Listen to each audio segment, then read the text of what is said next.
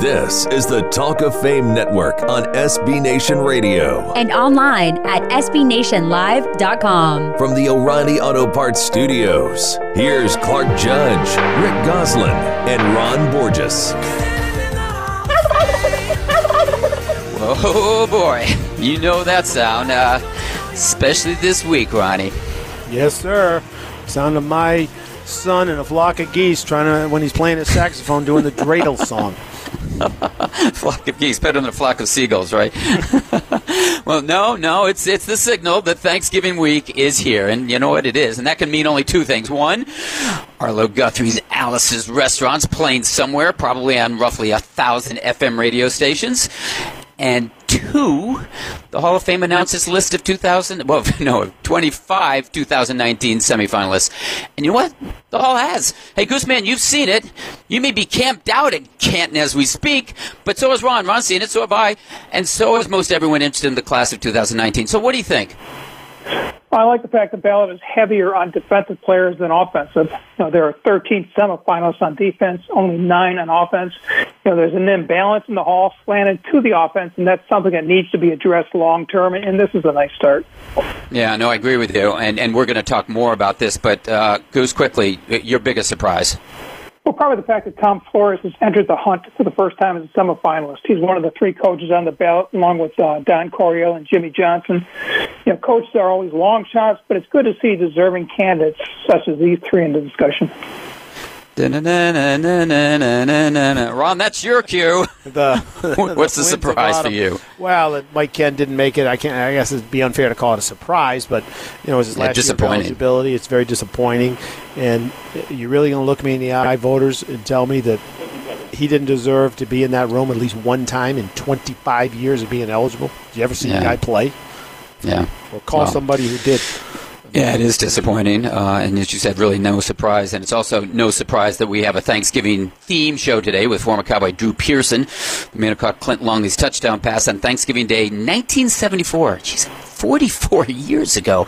Anyway, he's with us. So is the league's all-time leading scorer Adam Vinatieri of the Colts, as well as Hall of Fame voter Bob Glauber of Newsday, who has a best-selling book out there on three coaches I think you've heard of, like Bill Walsh, Bill Parcells, Joe Gibbs. Yeah, I think you've heard of them. book's called Guts and Genius, and Ronnie, when I saw it, I thought he was writing about us. Well, yeah, the gut part right. Geniuses, not so much. yes, your gut part right. Anyway, a lot to get to, including our Thanksgiving Day pardon, so don't go away. You're listening to the Talk of Fame Network. This is the Talk of Fame Network on SB Nation Radio. From the O'Reilly Auto Parts Studios, here's Clark Judge, Rick Gosselin, and Ron Borges. Well, as we referenced earlier, the Pro Football Hall of Fame's list of semifinalists for the class of 2019 is out there, and it includes the usual suspects, um, like really all of last year's finalists, guys like Ty Law, offensive lineman Kevin Mawae, Tony Boselli, Alan Faneca, Steve Hutchinson, running back Edgerrin James, as well as safety John Lynch, a familiar list. But it also includes first-year eligibles Champ Bailey, Tony Gonzalez and Ed Reed, as well as a couple of surprises. That'd be linebacker Zach Thomas and former Raiders coach and quarterback Tom Flores, each of whom is a semifinalist for the first time. So, Goose, let's start with the surprises. What or who got your attention? Well, for obvious reasons, Darren Woodson. This is his third trip to, fin- to semifinals after skipping a year. He's the all-time leading tackler on the Cowboys and a key defender on a team that won three Super Bowls. This is his 10th year of eligibility, and the ticking of his clock is getting a little bit louder. Yeah, yeah. Well, that's uh, Ron. How about you? I, I, is it is it? Tom Flores Raiders. Oh, The autumn winds. Uh, the autumn win. you know, certainly it's Tom. I mean, uh, and not because I don't believe he's deserving, because uh, quite honestly, you really can't write the history of, the, of pro football without the, his name. He's the first Hispanic starting quarterback. He was the Yep. first Hispanic head coach, the first Hispanic head coach to win the Super Bowl, uh, which Tom did twice with the Raiders. He's also one of only two guys, I believe, uh, to make the Super Bowl as a player, as an assistant coach, and as a head coach. I think Mike Ditka is the other. Uh, so I'm very happy for him, frankly. Uh, y- you know, I think he, I think he deserves to be in that room, and I hope he gets in there. You know, uh, we'll decide once we're in there whether or not he's going to go forward into the hall or not. But I think he certainly earned the right to be, as a lot of these guys have, uh, to be discussed at some point in time by the committee. Hey, Ron, you can't write the history of the NFL without autumn wind. or Goose. That's right. well, hey guys, how about Mike Kenn? I know we talked about him earlier in the first segment, but how about Mike Kenn not getting through in his last year of eligibility? I mean, I'm not sure I'd say that was a shocker, um, but he'd been there before. In fact, he'd been there three of the past four years, and now he goes into the senior pile, Ron, which means, uh, I guess, uh, the great abyss that's reserved for those who've been out of the game 25 years or longer. And and let's be honest, uh, that's not good. No, no, it's not. And you're right. That's what Goose and I call it all the time the Great Abyss. It's, uh, uh, although many worthy Hall of Fame candidates uh, do fall into the Great Abyss. Oh, sure. A few escape. It's like crossing the river Styx. Abandon hope, all ye who enter here. I mean, if you get out of there, I mean, you should be lighting candles for a week. It's just. Uh, I'm sad to see him get in there without at least having a chance to have uh, the great debate that he deserves. Ron, glad to know that you know that Styx is something more than a band, right? Great band, by the way. yeah, yeah, right. Hey, Gooseman, I know you've got to be happy. I heard you in the first segment. Uh, as you mentioned, there were more defensive players. That'd be 13 chosen as there were offensive players. There were nine offensive players. But I, will be honest with you, frankly, I was disappointed to see that a couple of defensive players that we pushed last year, and that would be Bryant Young and Leslie O'Neill, both of whom I did cover, uh, they didn't make the cut. Look, overall, I'd say I was disappointed with the list. You know, I've always felt we don't cycle enough worthy candidates through the room. So let's take a roll call here. There were 25 semifinalists in the class of 2018. Five were elected. That brings us down to 20. Two saw their modern day eligibility expire, Jacoby and Everson Walls. Brings us to 18. 17 of the 18 eligible semifinalists in 2017 have returned to the list in 2018. The only one passed over in 2018 was Simeon Rice. So who got the new spots? Three first-time guys, Bailey Gonzalez Reed. That puts us back at 20. He ran off the field with Clay Matthews and Darren Woodson.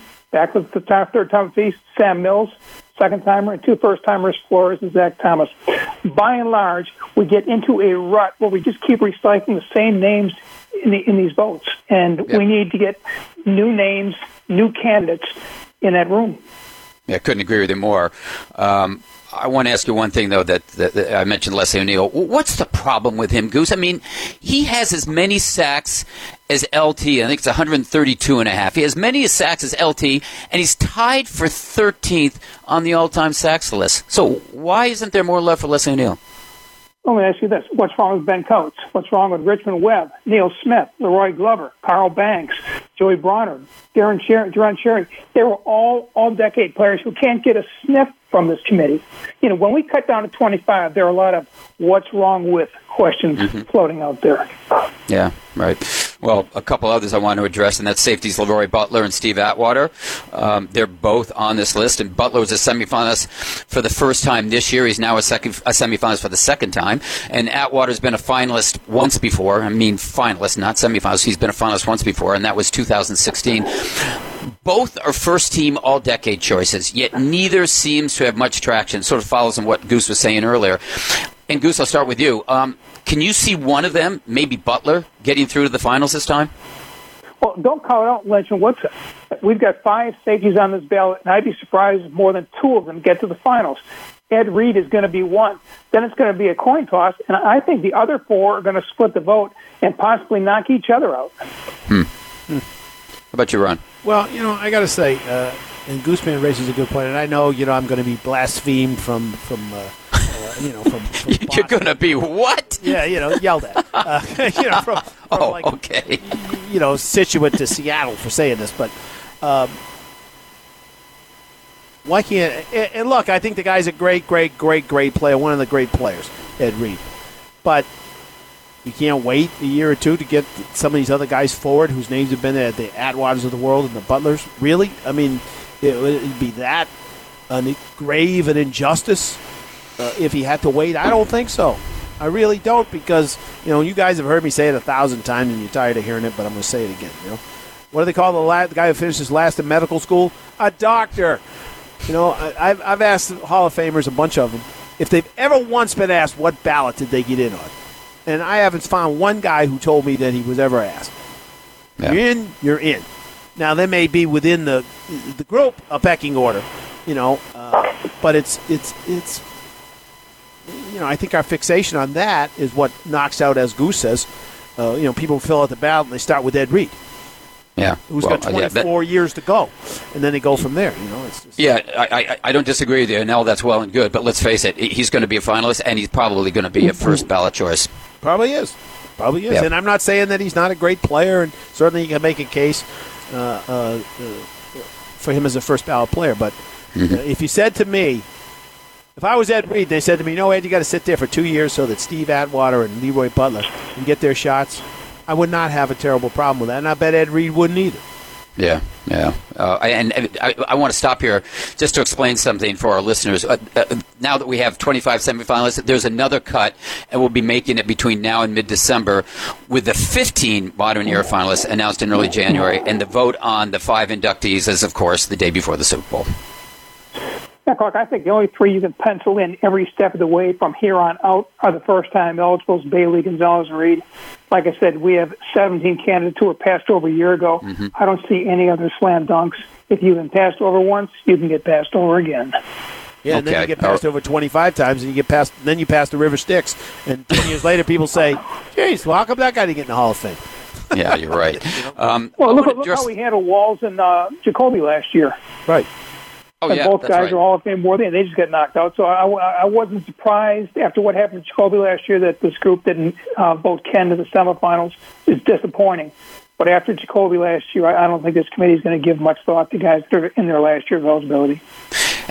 Hey, Ron, how about the coaches? And, and that's the last group I want to deal with here. There are three here Don Coryell, Jimmy Johnson, Flores. Coryell and Johnson already been finalists, but not Tom Flores. He's not even been a semifinalist. So, what do you think his chances are moving forward? You know, probably not great. I hate to say it, but no knock on Don Coryell, but he's not going to get in. At least, Yeah. at least not in the present format. You know, Uh, coach has got to win. You know, uh, he's got to win something. You know, and he hasn't. And you got these other two guys that have won uh, uh, two Super Bowls each. Uh, you know, if if those guys get passed over for a guy who didn't win anything, I, I- I think that's pretty tough. But I think that in the long run, uh, Flores has been around a long time. Uh, and this is the first time he's gotten this far. So does he make the jump? Maybe. I'd like to see it because, as Goose said, and Goose is 100 percent right. You know, get some new blood, get some new people Yeah. in that room, and he would be one of them. Yeah, well, it's good to see at least some new names here, and here's hoping we can get at least a couple of them through as finalists. And you know what, guys? Here's to another break, too, because we're going to take one right now. This is Talk of Fame Network. This is the Talk of Fame Network on SB Nation Radio from the O'Reilly Auto Parts Studios. Here's Clark Judge, Rick Gosselin, and Ron Borges. Well, I see that we finally have winners in the midterm elections in Florida, and hallelujah. Um, Goose, can you imagine what would happen if there were, that were the case and say, wait, the Hall of Fame elections um, were someone who finished, let's say, maybe in the top 10, or someone who presented a top 10 finisher, Ron, for instance, um, demanded a recount of votes? what would happen then? Well, that was T.O. T.O.'s next ploy. He had been passed over in the class of 2018. Hey, by the way, Ryan, I want to get something clear. I'm not trying to give you any ideas here, all right, for Ty Law. Let me tell you, don't think it hasn't crossed my mind. As a matter of fact, I've already decided that my final act, the last year I'm in it, will be to wrestle those ballots from the cold, clammy hands of those guys in the gray flannel sluice from Deloitte and Touche. And I'm going to stand up and say, Touche, Touche, I'm counting these things for free. And Gooseman, you're the man with the, all the answers on the numbers. We have 48 ballots. Why do they need 24 accountants to count them? Good question. Jesus, Send them to Florida. A room full of accountants.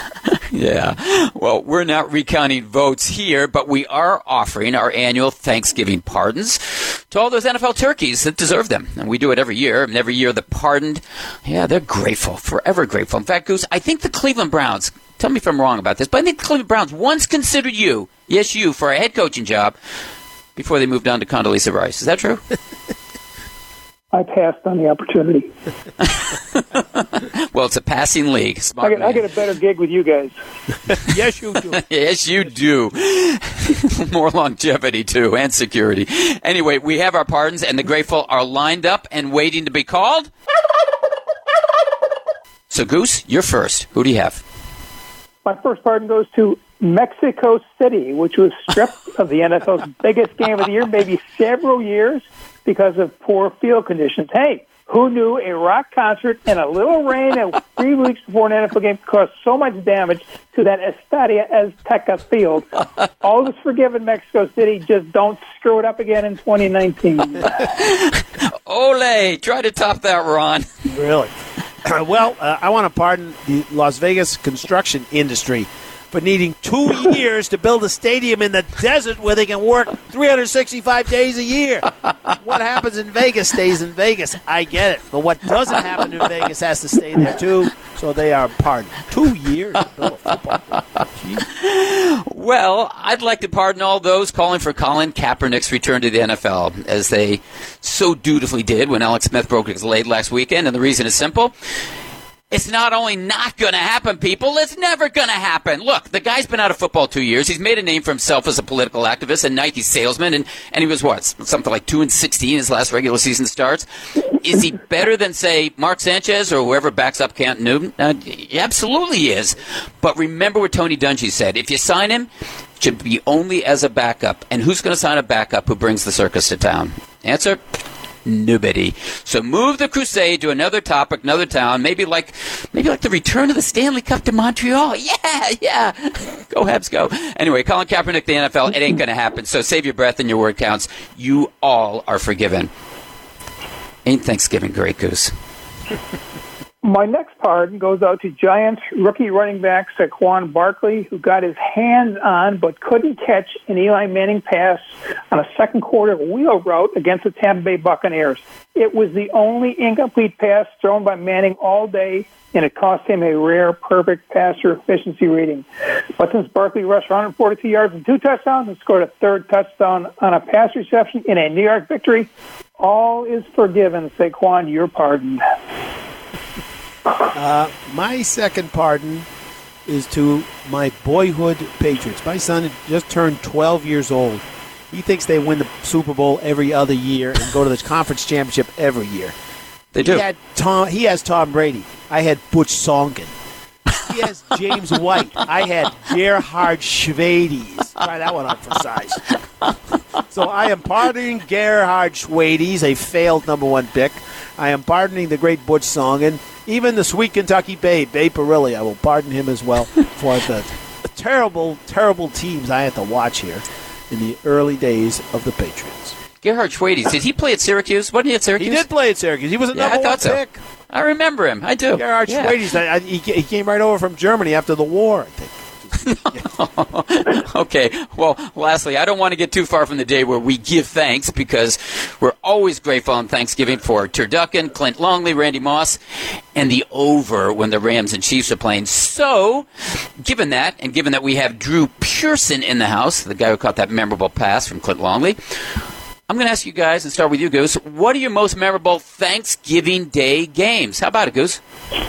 Easy. 1962 Packers Lions. Vince Lombardi's best team, 11 Hall of Famers. The Detroit defense manhandled Green Bay, gave them its only defeat of the season, shredded the Packers, 11 sacks, defensive touchdown, a safety, and a 26-14 victory. Defensive coordinator who drew up that Detroit defensive game plan, Don Shula. Ooh, Ronnie. Ooh, pretty good. For me, the most memorable Thanksgiving moment I had, November 22nd, 2012. The butt fumble. That's the play that effectively ended Mark Sanchez's days as a legitimate NFL quarterback. Remember the play? I do. Fork the nose tackle jacks up the Jets guard Brandon Moore as Sanchez turns in the wrong direction and has nobody to hand the ball to. So he's staggering around. He tries to run forward, and he gets flattened by Brandon Moore's buttocks, fumbles the ball, and a guy named Steve Gregory from the Patriots picks it up and runs it in for a touchdown. I thought on Thanksgiving you were looking for turkey, not rump roast. Could only happen to the Jets. only happen to the Unbelievable. Jets. Yeah. Well, I'm going with the 1993 Dallas Miami game, known affectionately as the Leon Lett game. And anyone who watched it will never forget it, including Leon himself, who called it one of the worst days of my NFL career.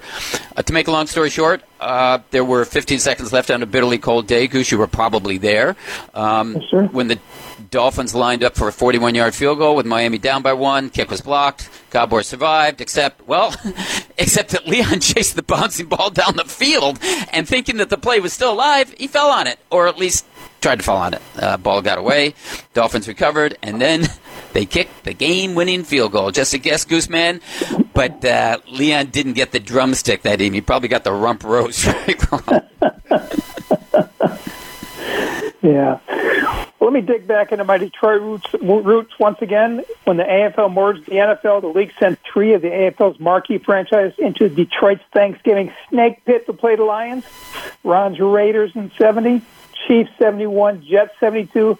The Lions thumped all three of them. Ooh, ooh, good one. Uh, my other memory is November 27th, 1980 game when the Bears came back from being down 17 to 3 in the fourth quarter to for- force the first Thanksgiving overtime in Turkey Day history.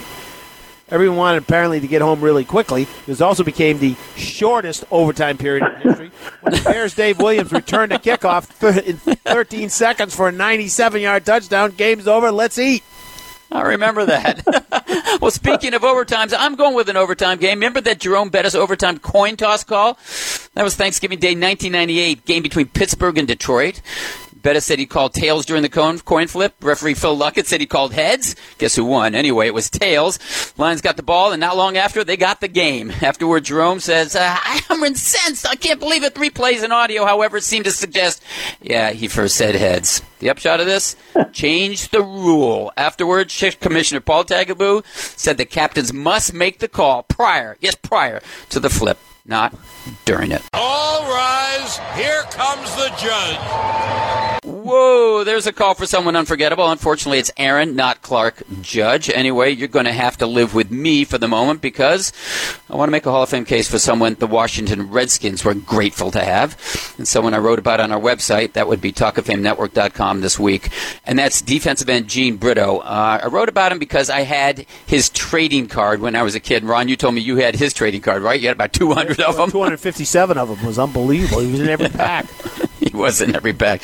But what I remember about him was that he and really that car they were a lot better than the Washington Redskins. In fact, Gene was a five-time Pro Bowler, including four straight years when the team had one winning season, and he was voted the league's most valuable player in 1955. Now, Gene began his career as a wide receiver, and then he shifted to defense in his third season with Washington.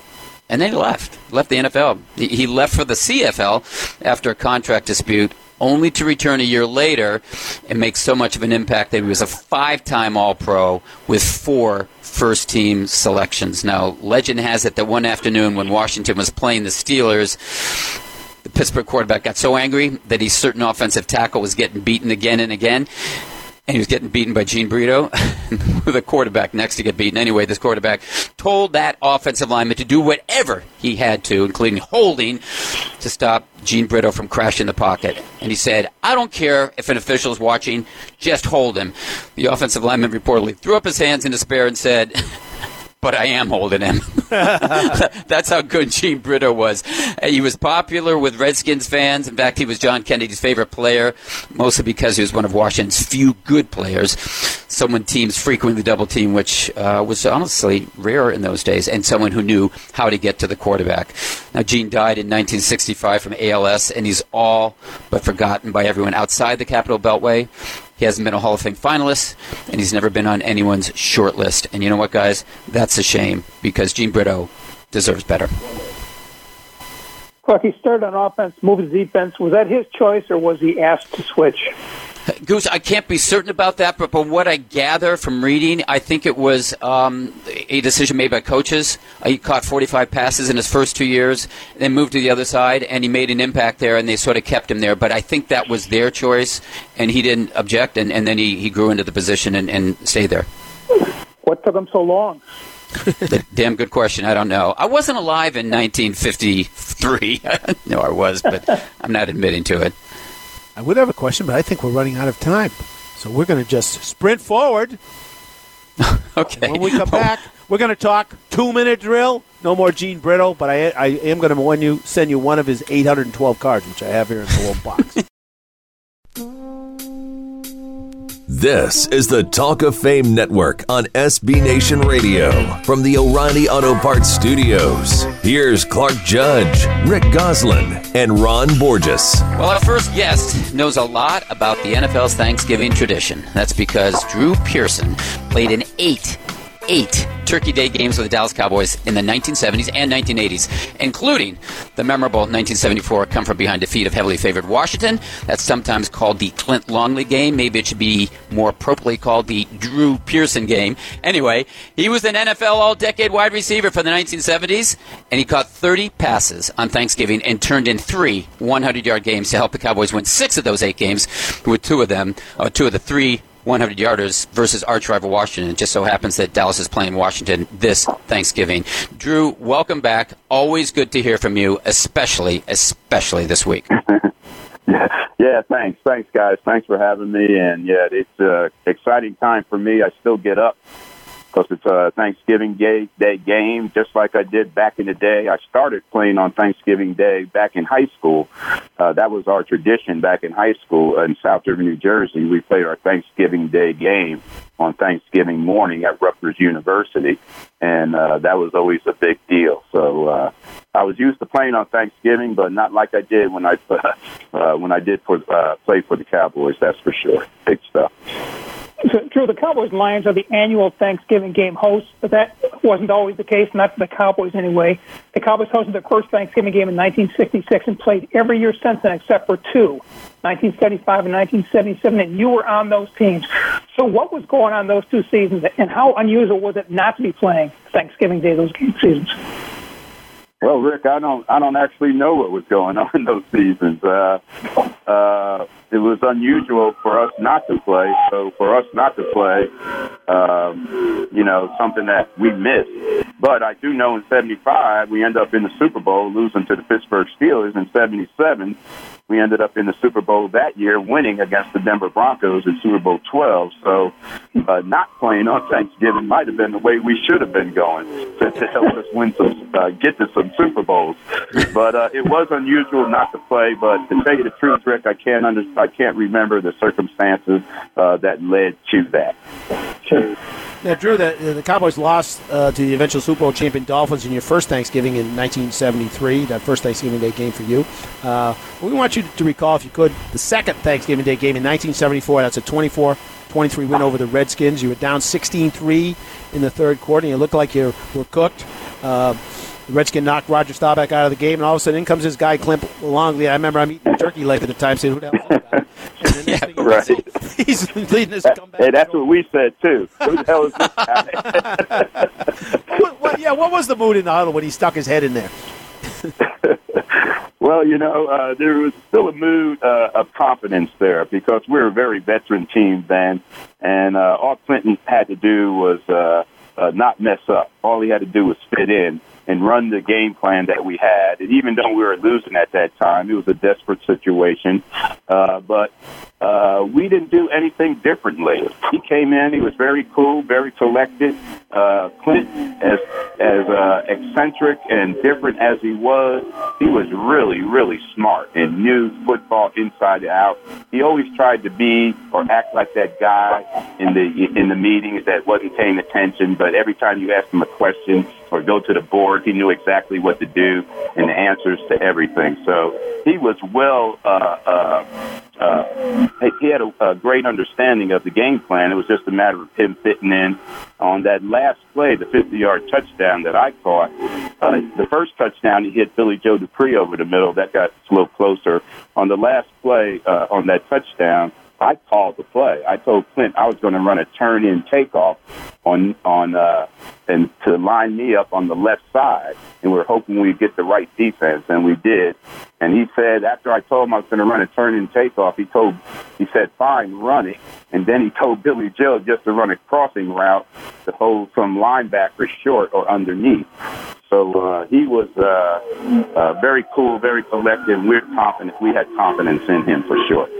Well, Drew, I'll, I'll be honest with you. Uh, I think every year at this time, I watch that touchdown about five or six times. I play it back again and again, and I remember where I was when I saw it because I felt like Ron was. so, like, who is this Clint Longley guy, and what? How are they right. beating the Redskins? But anyway, um, if you could, can you tell us what your thoughts were as you were lining up for that play? You've already told us you really you called for it in the huddle, but as you're lining up, and at what point during that route did you realize that you had him? Because it looks like the, the cornerback, the defensive back, quits on the play at one point, and then you just extend. You, you, you open separation, you're about five yards beyond him, and you catch the ball, and and uh, it was an electrifying game-winning touchdown. And um, just sort of wondering what you when you realized you had him, and um, and you realized that you were just about to score the game-winning touchdown. really. Uh, on that situation, uh, I told Clint I was going to run that turn in takeoff and to line me up on the left side. And the reason that was just the wide side of the field. I needed more room to run the route.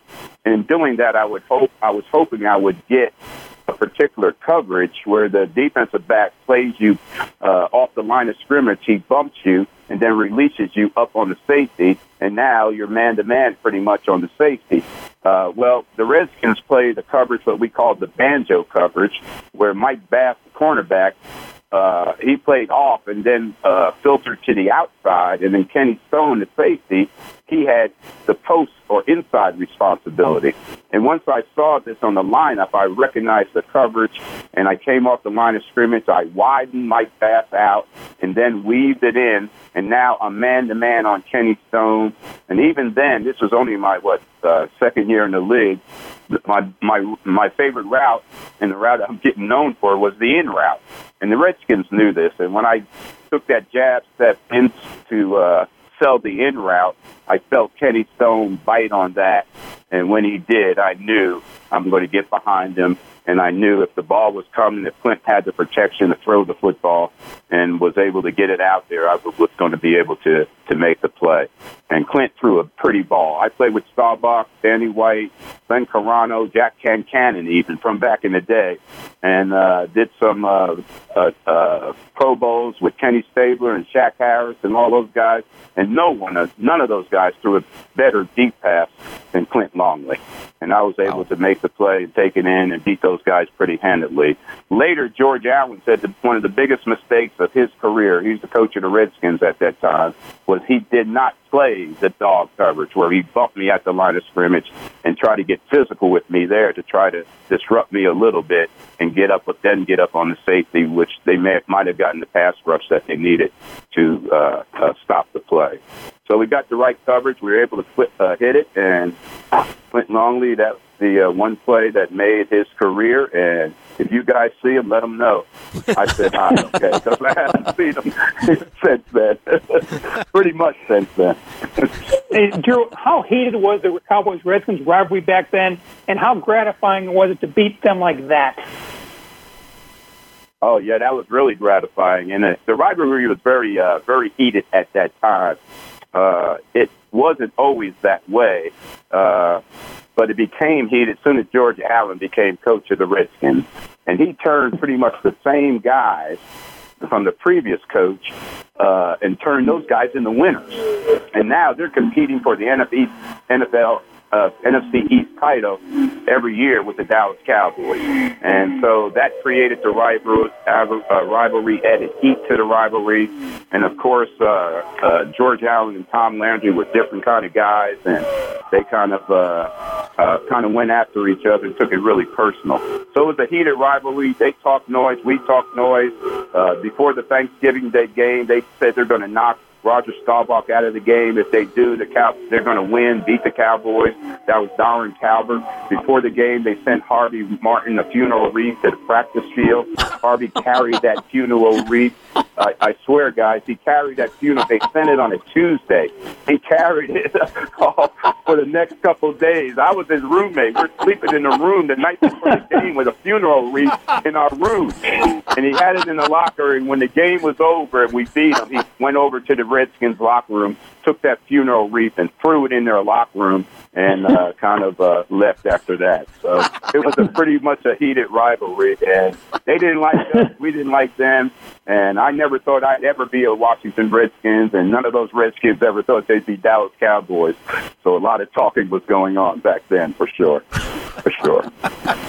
Uh, those were the days. Funeral wreaths. I like it. yeah. Yes. Yes.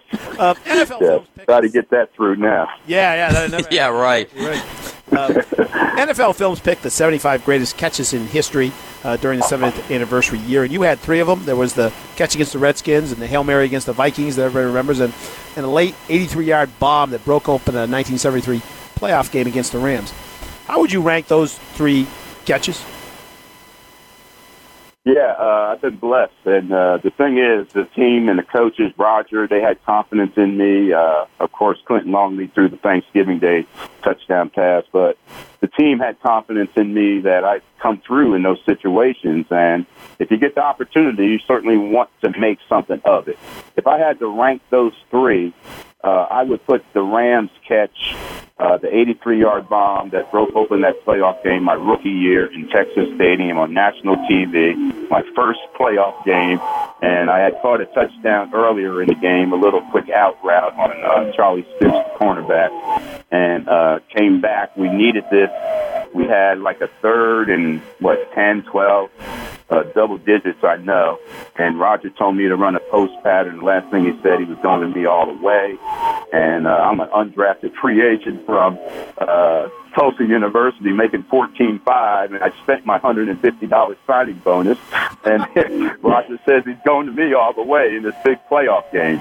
But he ended up hitting me, and the reason that's number one is because if I don't make that play, maybe the others don't happen, and that play gave the uh, the team confidence in me, so that you know give me opportunities in the other two. Uh, and for number two, I have to rank the Hail Mary, of course, and number three, the catch against the Redskins on Thanksgiving Day. Wow, you surprised me. I thought you'd have the Hail Mary as numero uno. Yeah, that's what a lot of people say, and of course, that's the most talked about. But again, if I don't make that play against the Rams, and I told my brother, my late brother, on the way home, on the drive home after that game, I said, Moose, if I stay healthy, I think I could make a career in the National Football League because catching those two touchdowns in that playoff game, especially the 83 yarder, gave me a lot of confidence that uh, uh, now I could play in the National Football League. So, Drew, when you played, how and when did you celebrate Thanksgiving? That night, the day before, the day after, when? Uh, we celebrated uh, after the game. It was very tight, uh, tight-lipped before the game. All the preparation was done. You could smell the turkey and everything, but you know, I was a pretty evil guy on game day, and I didn't really like to be around family and stuff like that. Uh, so uh, we just kind of waited till after the game, and I guarantee you, we made up for it, you know, and, uh, uh, uh, as a as, because we had to wait. So when we came time to sit down and feast, we certainly did. And for the most part, you know, we're celebrating the Cowboy victory, you know, at, at the same time. A couple of times we lost on Thanksgiving, but most of the time we came out victorious. Hey, Drew, thanks again so much for joining us, and happiest of Thanksgivings. Okay, thanks, guys. Thanks for having me, and uh, happy Thanksgiving to you all as well. Be safe, and uh, hoot hoot. Hey, Drew, now do what you always do. Go out and beat the Redskins. there we go. Go Cowboys. Thanks, Drew. that was former Dallas great Drew Pearson. Up next, it's Two Minute Drill. You're listening to the Talk Fame Network. This is the Talk of Fame Network on SB Nation Radio from the O'Reilly Auto Parts Studios. Here's Clark Judge, Rick Gosselin, and Ron Borges. Well, we're nearly through with the first hour, so. That's the two minute warning. That means we're on to the two minute drill. Ronnie, let's get started. What did Monday's 54 51 game between the Chiefs and Rams prove? That NFL quarterbacks don't need that thin air of Mexico City to fill the sky with football. that the NFL is not the NFL, it's the Big 12. Can defense win a game in which it allows 50 points? Basketball or football? Looking over my shoulder, I said, yeah, especially if you're the Golden State Warriors. Things being the way they are these days, are Jared Goff and Patrick Mahomes destined to become the new Marino Elway rivalry? Not in different conferences, they aren't. Yeah, not unless the NFL makes them play with the defensive rules that Dan Marino and John Elway had to. One of the stars of the game was a Rams linebacker. How many Philistines would Samson Ebukam kill with a jawbone? Not sure, but he killed 53 Chiefs Monday night. Depends, Ron. Are we talking Jay Leno's jawbone? Then it'd be the entire Chiefs roster plus Andy Reid. One last question about that game. Rams pass rusher Dante Fowler said he felt Mahomes was rattled by LA's pass rush. The guy threw for 470 yards and six touchdowns. What's his definition of rattled? Two fumbles and three interceptions. Making that statement. Eli Manning, the Giants quarterback, went 17 for 18 last Sunday. Did he get new GPS, new contacts, or a new lease on life? Something even better. He got a good long look at that atrocious Tampa Bay defense. You're looking over my shoulder, Genku. Stop it. None of the above. You got Tampa Bay. Let's move on. My my pal Leonard Fournette had 22 fantasy points last Sunday. Did you guys have him active like I told you? If I had a fantasy team, I'd have played Saquon Barkley last weekend and been ecstatic about it. No, I didn't. Last time I listened to you, Ron, I bet the house on Hillary Clinton. Is Andrew Luck the best quarterback in the NFL? I'll take the guy with the most yards, most touchdowns, the guy on the pace throw 54 touchdowns this season, Patrick Mahomes. I'll take the Lord of the Rings, Tom Brady. Oh, Jesus. Is Rob Gronkowski a spent shell? You can't make the club in the tub, nor can you make the Pro Bowl. No, he's just taking a little R and R before the playoffs. That's the end of the. Hey, that's the end of our first hour, but stay where you are. We have Adam Vinatieri, Bob Glauber, and Black Friday deals coming up in the next 60 minutes, so don't go away. This is the Talk of Fame Network. This is the Talk of Fame Network on SB Nation Radio. and online at sbnationlive.com. From the O'Reilly Auto Parts Studios, here's Clark Judge, Rick Gosselin, and Ron Borges. Welcome back to hour number two of the Talk of Fame Network. We're going to be hearing from Hall of Fame voter and author Bob Glauber in this hour. He has a book on Bill Walsh, Bill Parcells, and Joe Gibbs that hit your bookstores this week just in time for Christmas. And we have the NFL's all-time leading scorer. That'd be the Colts' Adam Vinatieri, who will someday, Goose, sorry about that, someday wind up in Canton. First ballot Hall of Famer, Goose. First ballot Hall of Famer. Um, but before we do, I want to touch on something that Ryan addressed in his two-minute drill in the first hour, and that's the Rams-Chiefs game on Monday. Now, everyone knows about it, especially fantasy football players, and some are calling it, as I read somewhere, an instant classic. But Gooseman, how do you have a classic when there's no defense? Well, if you like offense, it was an instant classic. If you like defense, it was anything but. And I like defense. I also like a fair fight. And the rules no longer make NFL games a fair fight. It was entertaining, I'll give you that. But Yeah. hardly would I Right. label a classic quote unquote football game. Yeah, no, I agree with that. And look, what Jared Goff and Patrick Mahomes did, it was entertaining, it was outrageous, and it was spectacular. But, and, and maybe, Ron, we should change the name of the segment to Get Off My Lawn. Because to me, it, it, it was less a classic and, and more really like an NBA All Star game when everybody's doing it. Completed passes, yards, touchdowns, everyone, everyone's in the act. I mean, there was about as much defense there as there is, I don't know, NFL football in San Diego. No, you're right. Exactly right. Uh, NFL class. That was an NBA classic. He shoots, he scores. No, he shoots, he scores. No, he shoots, he right. scores. Finally, That's mercifully, buzzer ends it when at last someone doesn't get to shoot and score. You know, Yeah. I thought it was pretty exciting for the first quarter and pretty boring after that. Uh, Yep. To me, it was like T-ball for big leaguers. That's right. That's right. Well, uh, Goose, to me, the, the Bears Vikings game last Sunday, I thought that was more a classic than this one. And the reason is simple defense. I mean, it was a football game, not a seven on seven drill. Yeah, but this is what television wants, and this was because of that is what the NFL wants: yards, points, scoring, and offense. The network, network executives are paying billions to broadcast these games. They don't care about a fair fight. They want Star Wars football. Well, But, you know, the yeah, I agree with game, they had offense. They also had defense. It wasn't like it was six to three slugfest. You know, I mean, that was a great game, I think. But Yeah, so do I. Anyway, we got to run. Um, up next, we're going to hear more about the Hall of Fame semifinalists as well as solicit ideas for your Black Friday shopping. This is the Talk of Fame Network. This is the Talk of Fame Network on SB Nation Radio. From the O'Reilly Auto Parts Studios, here's Clark Judge, Rick Gosselin, and Ron Borges. Before we get to our Black Friday deals, guys, I, I don't know if you saw that 60 Minutes interview last Sunday with former linebacker Tim Green, um, who's also, by the way, a, a lawyer and best-selling author.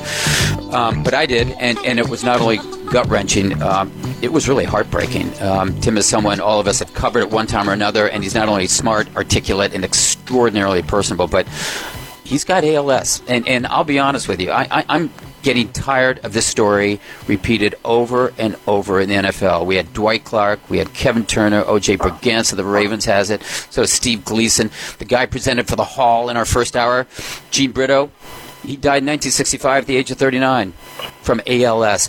What in the world, Ron, is going on, and when is the NFL or someone going to connect the dots? Well, I think they have. You know, there's a pile of scientific evidence uh, connecting ALS to head trauma. Uh, Lou Gehrig, uh, for whom the disease is named, uh, they now believe uh, his ALS was a result of several concussions he uh, suffered during collisions at second base. I certainly watched my good friend Kevin Turner fight, you know, bravely against it right to the end, as it just withered him away. It's just the most ruthless disease you can think of. And I don't know what the answer is, but I know my son isn't playing football, and it's as simple right. as that for me. Yeah, football is a violent game. You know, to reduce the chance of ALS and other such injuries and disease to the brain and spine, you're going to have to reduce the violence. Uh, the NFL is doing that by taking defense out of the game. But that should impact the stats going forward. Over the first 10 decades of the sport, what's done is done, and I think Tim Green, sadly, will not be the last we hear from. No, I agree with you, and I know the NFL said there's no conclusive proof, but these, these just can't be coincidences. And uh, although Ron, I will ask you since you cover the sport, my wife came to me and said, "Why don't you hear more about this with boxing?" And and you do cover boxing, and I don't know the answer other than maybe in football you're exposed to so many more blows over the length of your career, maybe than than you are in boxing. I don't know. Well, you are. I think it's two things. You are there's many many more blows uh, in in uh, football. A lot of these guys in, in recent years have been artificially jacked. Uh, but the other thing is, if you get concussed in boxing, you're suspended for 90 days. You get concussed in football, you're suspended until they wake you up. Uh, yeah, and that's right. been the real uh, dirty truth of the, of the matter. And it's pretty uh, strictly enforced, uh, at least at the professional level now. Amateurs different, but I have not. I've been around boxing since I was six, seven years old, and I don't know of a boxer. I'm sure there are some uh, but I don't, I don't know if any uh, boxers with ALS. Now, some have yeah. dementia. Uh, and obviously, getting punched in the head is not something that I would encourage.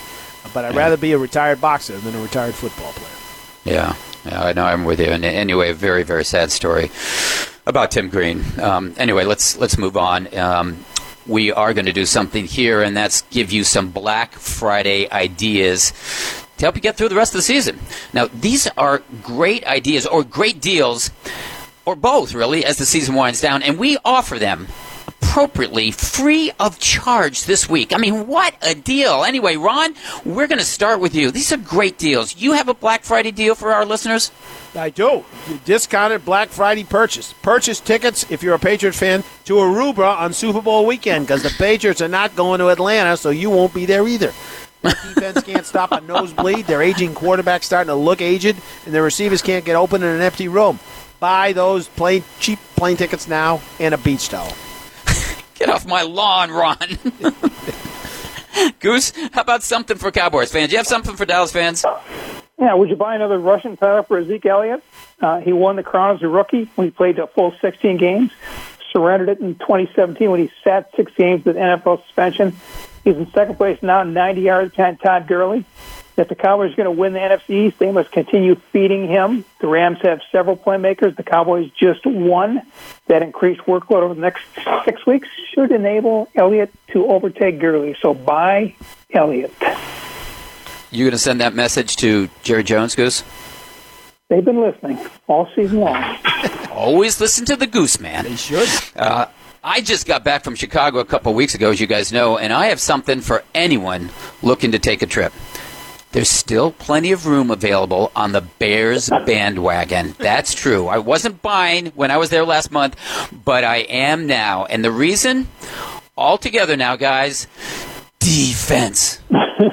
defense. defense. like I became a believer after watching the Bears and golf. Kirk Cousins, that'd be Michigan State's Kirk Cousins, and the Vikings last weekend. So all aboard. Bandwagons begin to load in Chicago, Goose. Okay, guys, I got a two for one Black Friday special. The NFL's offensive and defensive rookies of the year on the same team. Guard Quenton Nelson and linebacker Darius Leonard of the Colts. Nelson was a key addition to the blocking front that has not allowed a sack in the last five games, as the Colts have been resurrecting their playoff bid with four consecutive victories. Leonard leads the NFL with 104 tackles, five sacks, four forced fumbles, two recoveries, and an interception by the Colts. Well, I have a great Black Friday deal for anybody, but especially you, Clark, man. I'm listening. This is the, for your fantasy team. By Leonard Fournette. He's piled up 95 yards and a touchdown last week. He's had Oh, 41 fantasy points in his last two games. He's got fresh legs. The the Jags have a dead quarterback. So do the smart thing. Run with Leonard. Why would I run with Leonard when I've got Todd Gurley? Who's he? Todd Shh, light. You know, on Monday night, there are a lot of fantasy football owners going, "Who's he?" Like me, I'm going, "Give him the ball for God's Exactly. sakes!" They don't want to give him the ball, but they'll give it to my Leonard. Yeah. Well, anyway, that's the signal that there's another Black Friday bargain out there. And you know what? It's our own Mr. Rick Gosselin, aka Dr. Data, with this week's piece of advice. And again, listen up free of charge. Doc, what do you got? The NFL has evolved into a Sunday edition of the Big 12, a game driven by quarterbacks with the football in the air. Run the ball, forget it. Play defense, forget it. We were reminded how inconsequential those two football elements have become on Monday night when the Rams and Chiefs became the first NFL teams to score 50 points in the same game. The two quarterbacks combined to throw 95 passes for 891 yards and 10 touchdowns. Just one year ago, there were eight 400 yard passing games. Through 11 weeks this season, there have already been 14, excuse me, 19 400 yard passing games. There were two games that both quarterbacks passed for 400 yards, and both of them involved Jared Goff and the Rams. Kirk Cousins and the Vikings spot the opposition in a one. Patrick Mahomes and the Chiefs, the competition in the other. The three best teams in the NFL, the Saints, Rams, and Chiefs, all live by the pass. The NFL record for 400 yard passing games in a single season is four, shared by Dan Marino and Peyton Manning. Ryan Fitzpatrick has claimed a share of that record with his four 400 yard games this season. Ryan Fitzpatrick, not Tom Brady, not Drew Brees, not Aaron Rodgers, Ryan Fitzpatrick. Fitzpatrick. When average NFL quarterbacks suddenly become capable of superhuman feats and NFL records, the game has officially jumped the shark. Blake Bortles, Christ's sake, even has a 400 yard passing game this season. There were 97 300 yard passing games last season. There have already been 98 through 11 weeks of this year. Rookie Sam Darnold and Baker Mayfield have had them. Backup quarterbacks C.J. Beathard and Brock Osweiler have had them. If you can't pass in today's NFL, you can't win. So here's a tip for you come January. Go all in on the quarterbacks now more than ever. For better or for worse, the NFL has officially turned the keys of the car over to the quarterbacks. So, Goose, is this uh, irreversible inflation that will lead to depression? Or will the suits who run the sport see the error of their ways and swing the pendulum back, like baseball did when they lowered the pitcher's mound, toward defense? Ryan, I have, I have- Ryan, I have two words for you. Ryan Fitzpatrick, the Amish rifle. The Amish rifle. you're, you're avoiding. You're Don't avoiding knock the those intruder. Har- Don't knock Your those Harvard guys. Rifle, Ryan Fitzpatrick, NFL record holder. Hey, Goose, does this mean you're not taking my Black Friday deal? You're not getting on the Bears bandwagon? Did you watch Monday night? That's the future of the NFL. God, can you imagine? Well, uh, Yeah, good well- thing is I'll, I'll be going to bed earlier a lot more often. Yeah. anyway, unlike unlike Monday night, we've got to run, people, and we're going to run to get in on these Black Friday deals. That was great, guys, and thanks for the advice. You're listening to the Talk of Fame Network. This is the Talk of Fame Network on SB Nation Radio from the O'Reilly Auto Parts Studios. Here's Clark Judge, Rick Gosselin, and Ron Borges. Bob Glauber has been the national NFL writer at Newsday since 1992, a 26 year run that remains unbroken. And this week, well, this week he's out with a new book called Guts and Genius. And when I saw that, I thought Bob had written a book about us. But no, no, no. This is Guts and Genius, the story of three unlikely coaches who came to dominate the NFL in the 1980s. It's the story of the rise of Bill Parcells, Bill Walsh, and Joe Gibbs, who won a combined eight NFL championships and mentored a cavalcade, just a cavalcade of future head coaches. And it's a good one. It's a good book. It's a good read. Bob's a Hall of Fame voter, and he's the president of the Pro Football Writers Association, as well as a not too infrequent guest on our show. And Bobby, I know it's been a while, but great to have you back. Well, thanks for having me there, Clark. I appreciate it. Always enjoy chatting with you, gentlemen, and um, it's it's always a good time.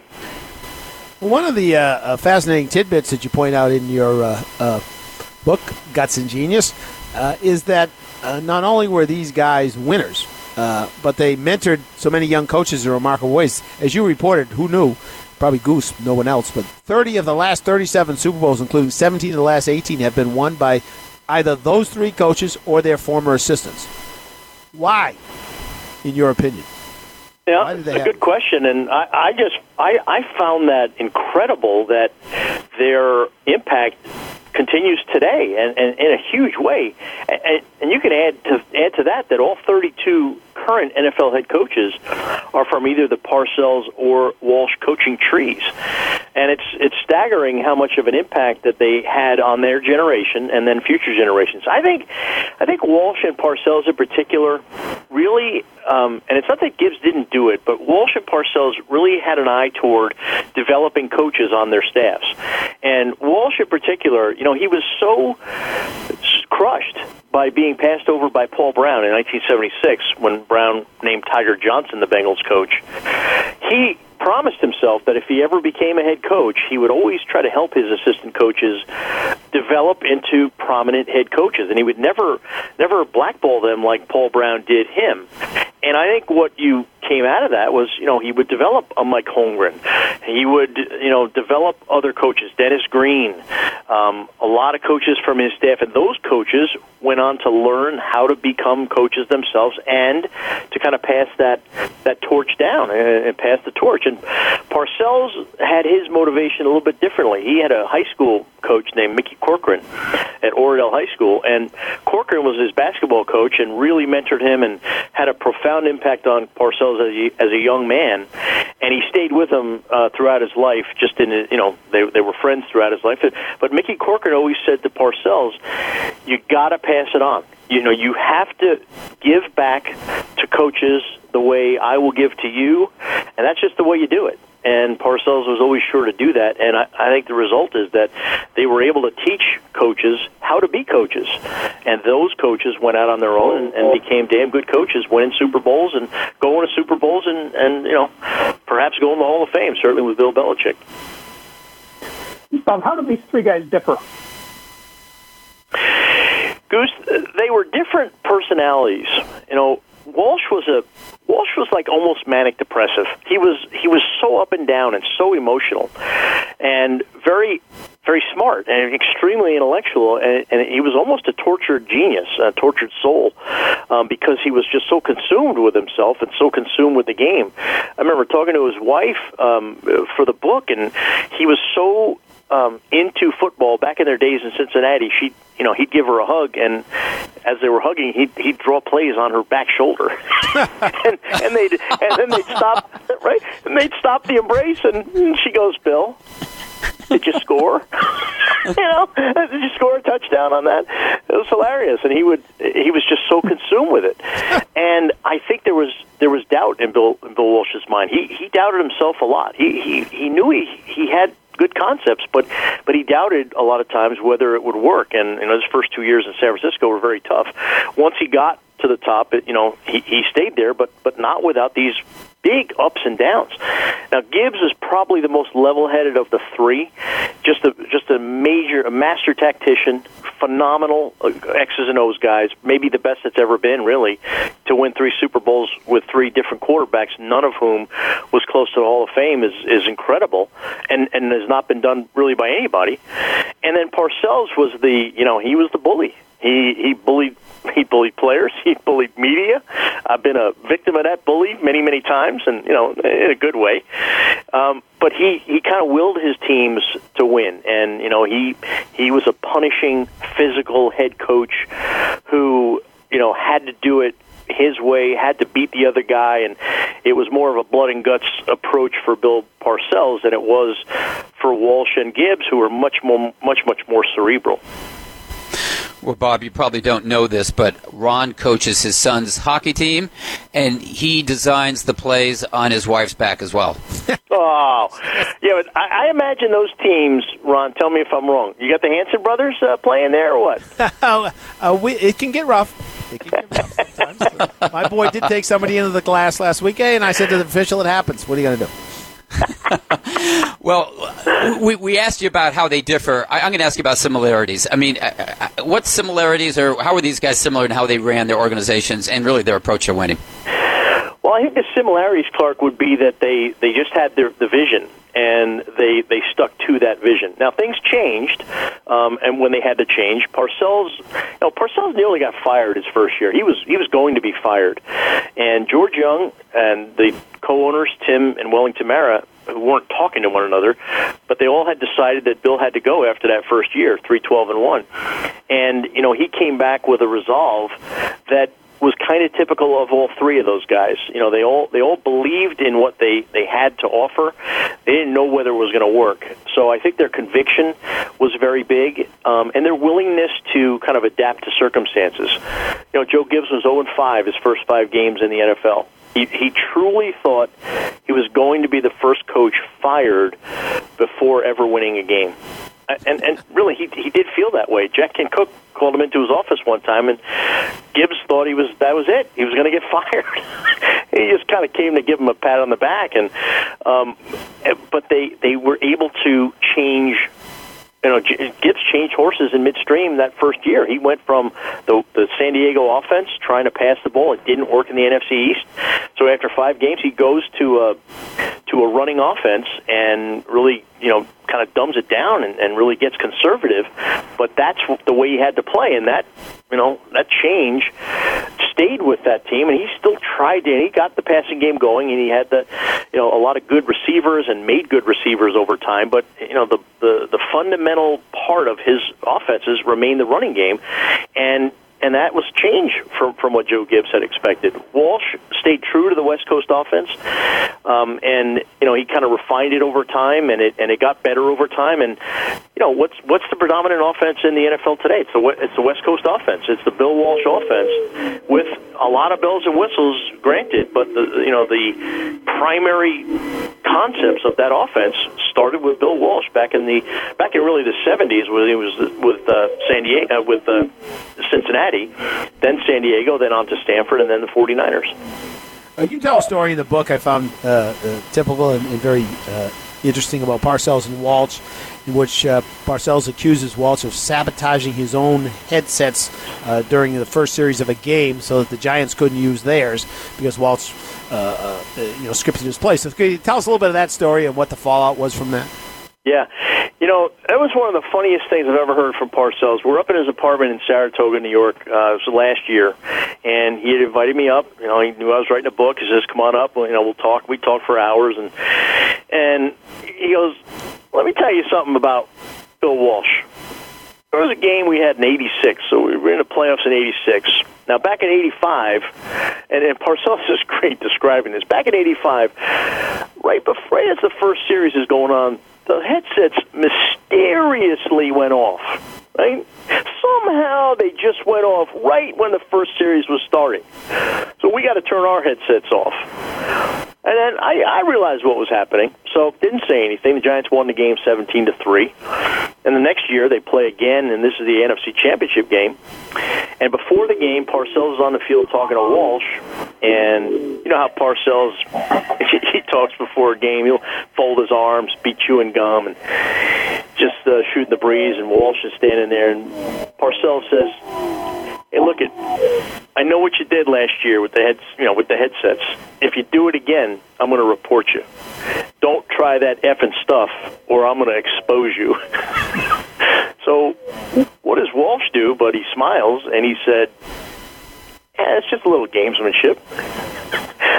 It was a really interesting, interesting conversation. You know, Walsh basically admitted it.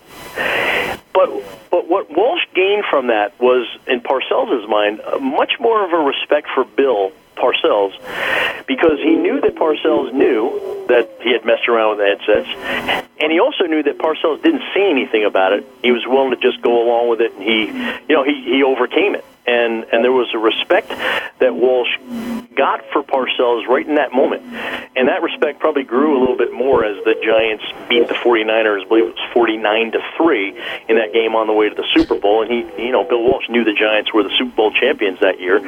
But they, you know, the rest of their relationship kind of got cemented by that moment that, you know, Parcells knew that Walsh knew, and, and, and he dealt with it, and he overcame it. So it was kind of a cool moment. Hey, Bob, thanks so much. Appreciate the time. We got to roll, but uh, we'll be looking for you at a book signing here at RJ Julia in Madison, Connecticut, okay? You going to be here? yes, yes. Uh, I'll take the beer there, Clark. You got it. okay, okay. Thanks, Bobby. Thanks, guys. Appreciate you having me. That was Hall of Fame voter and author Bob Glauber. Up next is the league's all-time leading scorer, Adam Vinatieri. This is the Talk of Fame Network. This is the Talk of Fame Network on SB Nation Radio from the O'Reilly Auto Parts Studios. Here's Clark Judge, Rick Gosselin, and Ron Borges. Well, on October 4th of this season, the Colts' Adam Vinatieri made history. He became the NFL's all-time leading scorer, breaking the record of Hall of Fame kicker and friend of the show, Morten Andersen. And appropriately, Morten, who was wearing his gold Hall of Fame jacket at the time, not long afterwards sent Adam a congratulatory video message from a golf course saying, One day I'll see you here in Canton. And you know what? I think that's a pretty safe bet.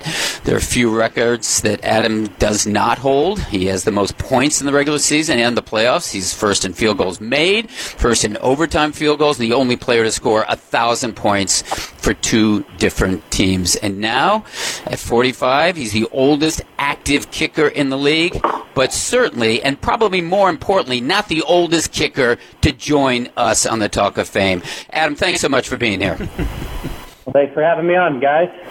Uh, Adam, I, I, you know you've told this story before, and you and I have talked about it. But for a lot of our younger uh, listeners, they likely don't know that if uh, General George Armstrong Custer hadn't sent your great great grandfather back to the to the fort before he left for the Little Bighorn, uh, Morten Andersen's record would still be safe. So, could you share a little bit your your personal history with uh, uh, you know with General Custer? Yeah, it's a it's a pretty interesting story. Um, my great great grandfather came over on the boat and hit at Ellis Island. At the time, it was kind of back well when everybody was uh, expanding westward across the country, and um, at the time, the best jobs available were were military. So he joined the army. He uh, was a piano maker back in Italy, and uh, he composed his own music and did a lot of that different stuff. Well early in his uh, career, he met uh, General George Custer. Custer really enjoyed his music and decided to make him his bandmaster.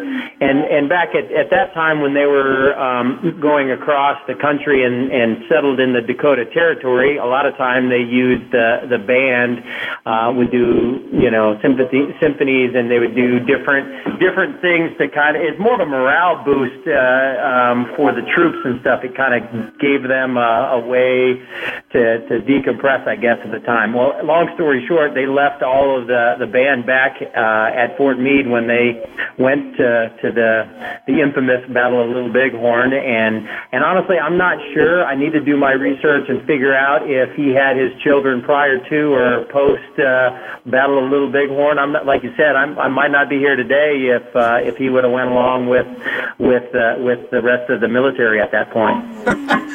damn, we're damn glad he didn't, and so are the Patriots and the Colts. but, you and you and me both, buddy. You and me both.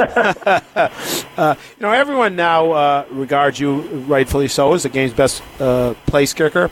Uh, but it all started for you in Amsterdam in the World League that a lot of people won't even remember in '95, and then you signed the following year with the Patriots. And of course, I was covering the team at that time. And, uh, and uh, what I remember is you winning the job and then going three for seven in the first uh, three games, I think it was, under Bill Parcells, and Parcells starting to look sideways. Uh, and then you went five for six, including a 40 yarder in overtime to beat the Jaguars that next week. How important do you think that game was to your career? Uh, or, or, do you think that you were safe even though uh, things weren't going as smoothly as they later would?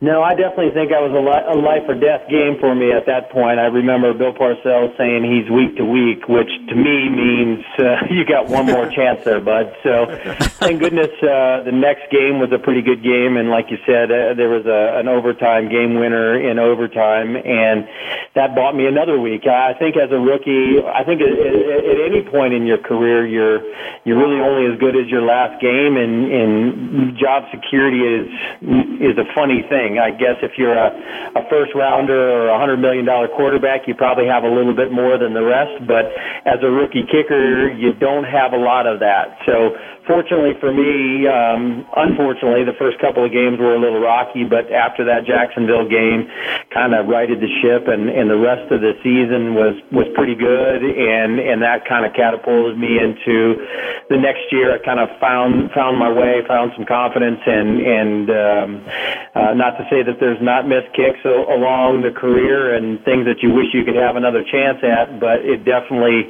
it definitely got better from there, and and and I think at, at at that point, you know, about three fourths of the way through the season, maybe it was December, we we went to Dallas, and um, I think I think at that point there was a game where that that game I kicked off and was fortunate enough to track down Herschel Walker, and maybe the most athletic play I've ever had in my entire career. But I think I think Bill Parcells at that point told me, hey, you know, um, you're more to this team than just a kicker all of a sudden. So I think that helped probably give give me a little bit more um, value to the team and my and my other teammates. They they looked at me a little different at that point, and that kind of helped to catapult my career in the right direction.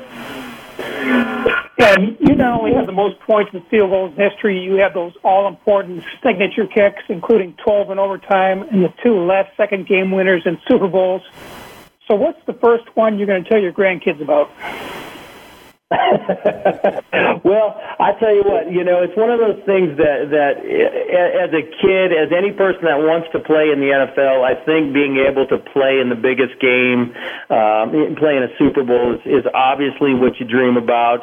And as a kicker, to have the opportunity to to put the icing on the cake at that point, uh, there's nothing quite like being able to kick a game winner in a Super Bowl, uh, you know, once or, or, or even a second time, I guess, for that matter. But I think that one is one of those that there's not a bigger platform, there's not a bigger kick, there's not a, a better opportunity um, than that. Although it is, is proud at, at those two kicks, I, I think the one that I'm probably the most proud is the one in the in the Snow Bowl game in the divisional playoff game against Oakland.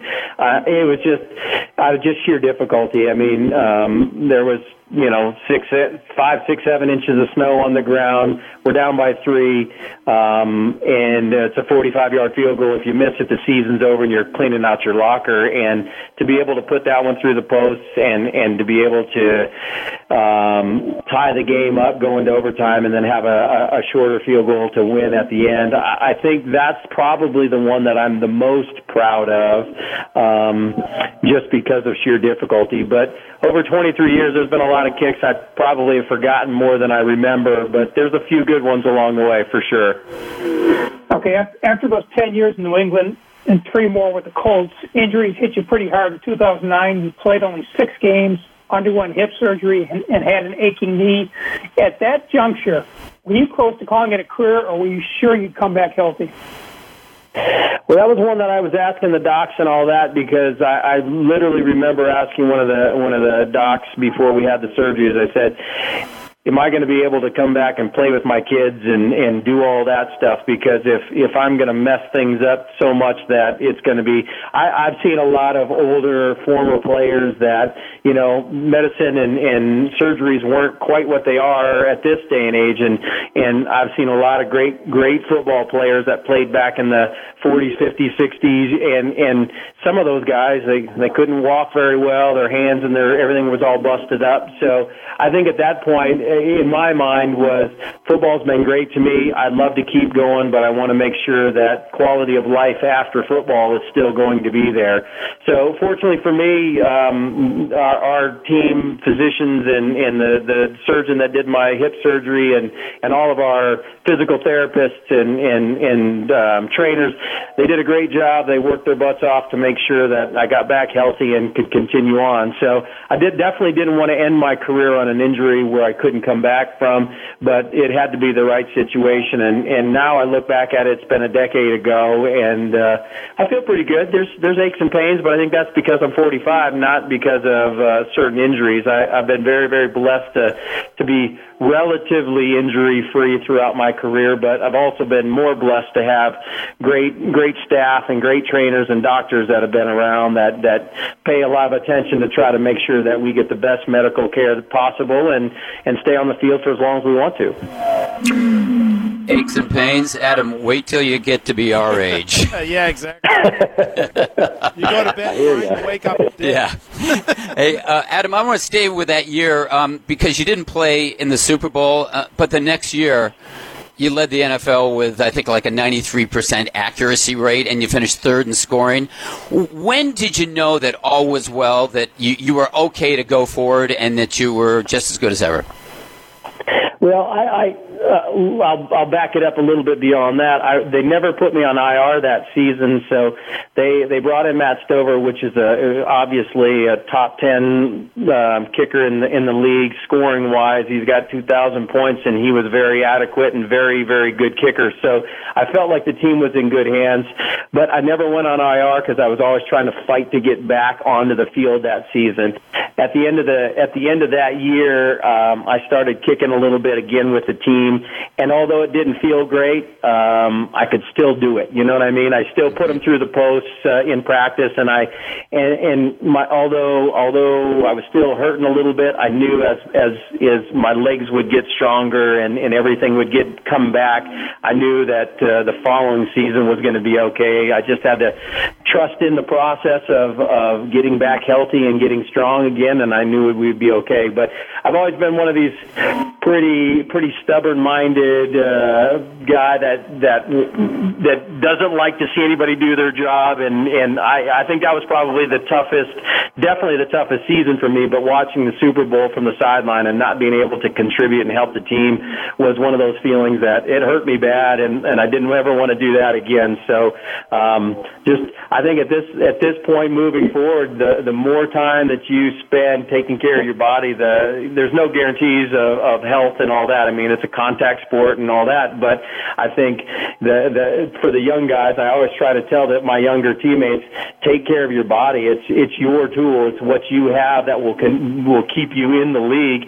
You can't you can't go out at night and and burn the candle bright and expect to be at your top the next day. So eating right and sleeping right and doing all the right things helps prolong your career.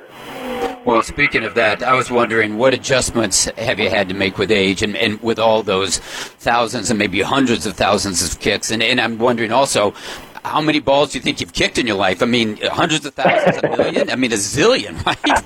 I, I I don't even want to try to even figure out how many I've kicked. I know now the older I get, I I don't kick as much as I used to uh, a decade or two ago for sure. Um, more of a pitch count, more of a kick what you need to stay sharp and to get your timing down, but don't you know? I I just can't hit balls all day long and expect to feel good the next day. I think for me, recovery is just as important as the actual time on the field, and and and I I it sounds funny. I try to get in my butt in bed and lights off by ten o'clock, and I try to make sure I eat right and and do all the right things. I get a lot of soft tissue work. I get massages and stuff in the training room just because I, I know how important it is to not let little things turn into big things. So for me, it's it's I put a lot more effort and a lot more work into my body now than I did when I was younger, and, and I think that's helped me prolong my career.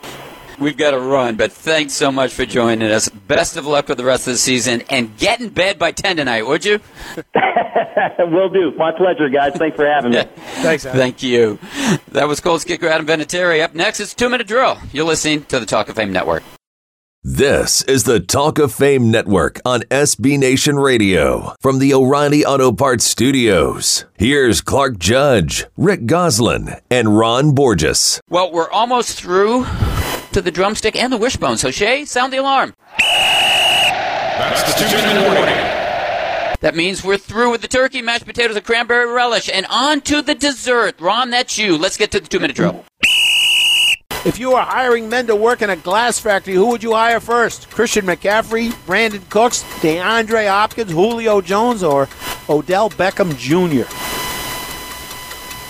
Cosmo Kramer. Michael Thomas, who treats Drew Brees passes like Waterford Crystal. Ooh, nice. Best old man quarterback: Tom Brady, Drew Brees, Brett Favre, or Earl Morrall? Please, Brady. There's only one Spartan on that list, Earl Morrall. the NFL says it'll play in Mexico next year. Fake news, payback, or misdirection play? Muy inteligente. Mucho dinero. it's the right thing to do. Just don't expect Chiefs Rams Part 2 in 2019. Who had a worse nightmare on Sunday, Alex Smith or Joe Theismann watching? Joe. Alex didn't have the chance to have one. Theismann. He lived it once and then watched the replay on Sunday. Do the four and six Eagles need to run the table to return to the playoffs? No, they need Tom Brady. Five and one should get it done in the NFC East. Speaking of Tom Brady, has he finally hit the wall? Oh, please. Not let you consider another division title hitting the wall. Not with the Jets coming up this Sunday, he hasn't. Goose mentioned the Saints wide receiver Michael Thomas. He's been targeted 91 times this season and caught 82 passes for 1,042 yards, a completion rate of just over 90%. Is he having the greatest season by a receiver ever? No. Cinderella was. She received true love's kiss. it's not on a par with Jerry Rice's 22 touchdowns, 87, or Calvin Johnson's 1,900 yards in 2012. After eight straight 100 yard receiving games, Adam Thielen has gone two weeks without a 100 yard game. Has the league caught up with him or finally noticed him? No, gravity has. If defense denies Thielen, Kirk goes elsewhere. Stefon Diggs has had 100 yard games last two weeks. That's the end of the game. We'd like to thank Drew Pearson, Adam Vinatieri, and Bob Glauber for joining us, Shay Raftis for producing us, and you for listening to us. If you'd like to hear this or any podcast, just go to our website, wtalkoffamenetwork.com, or find us on iTunes or your podcast app. Otherwise, look for us next week at this time and on this station. We'll be here. We hope you will be too. Happy Thanksgiving.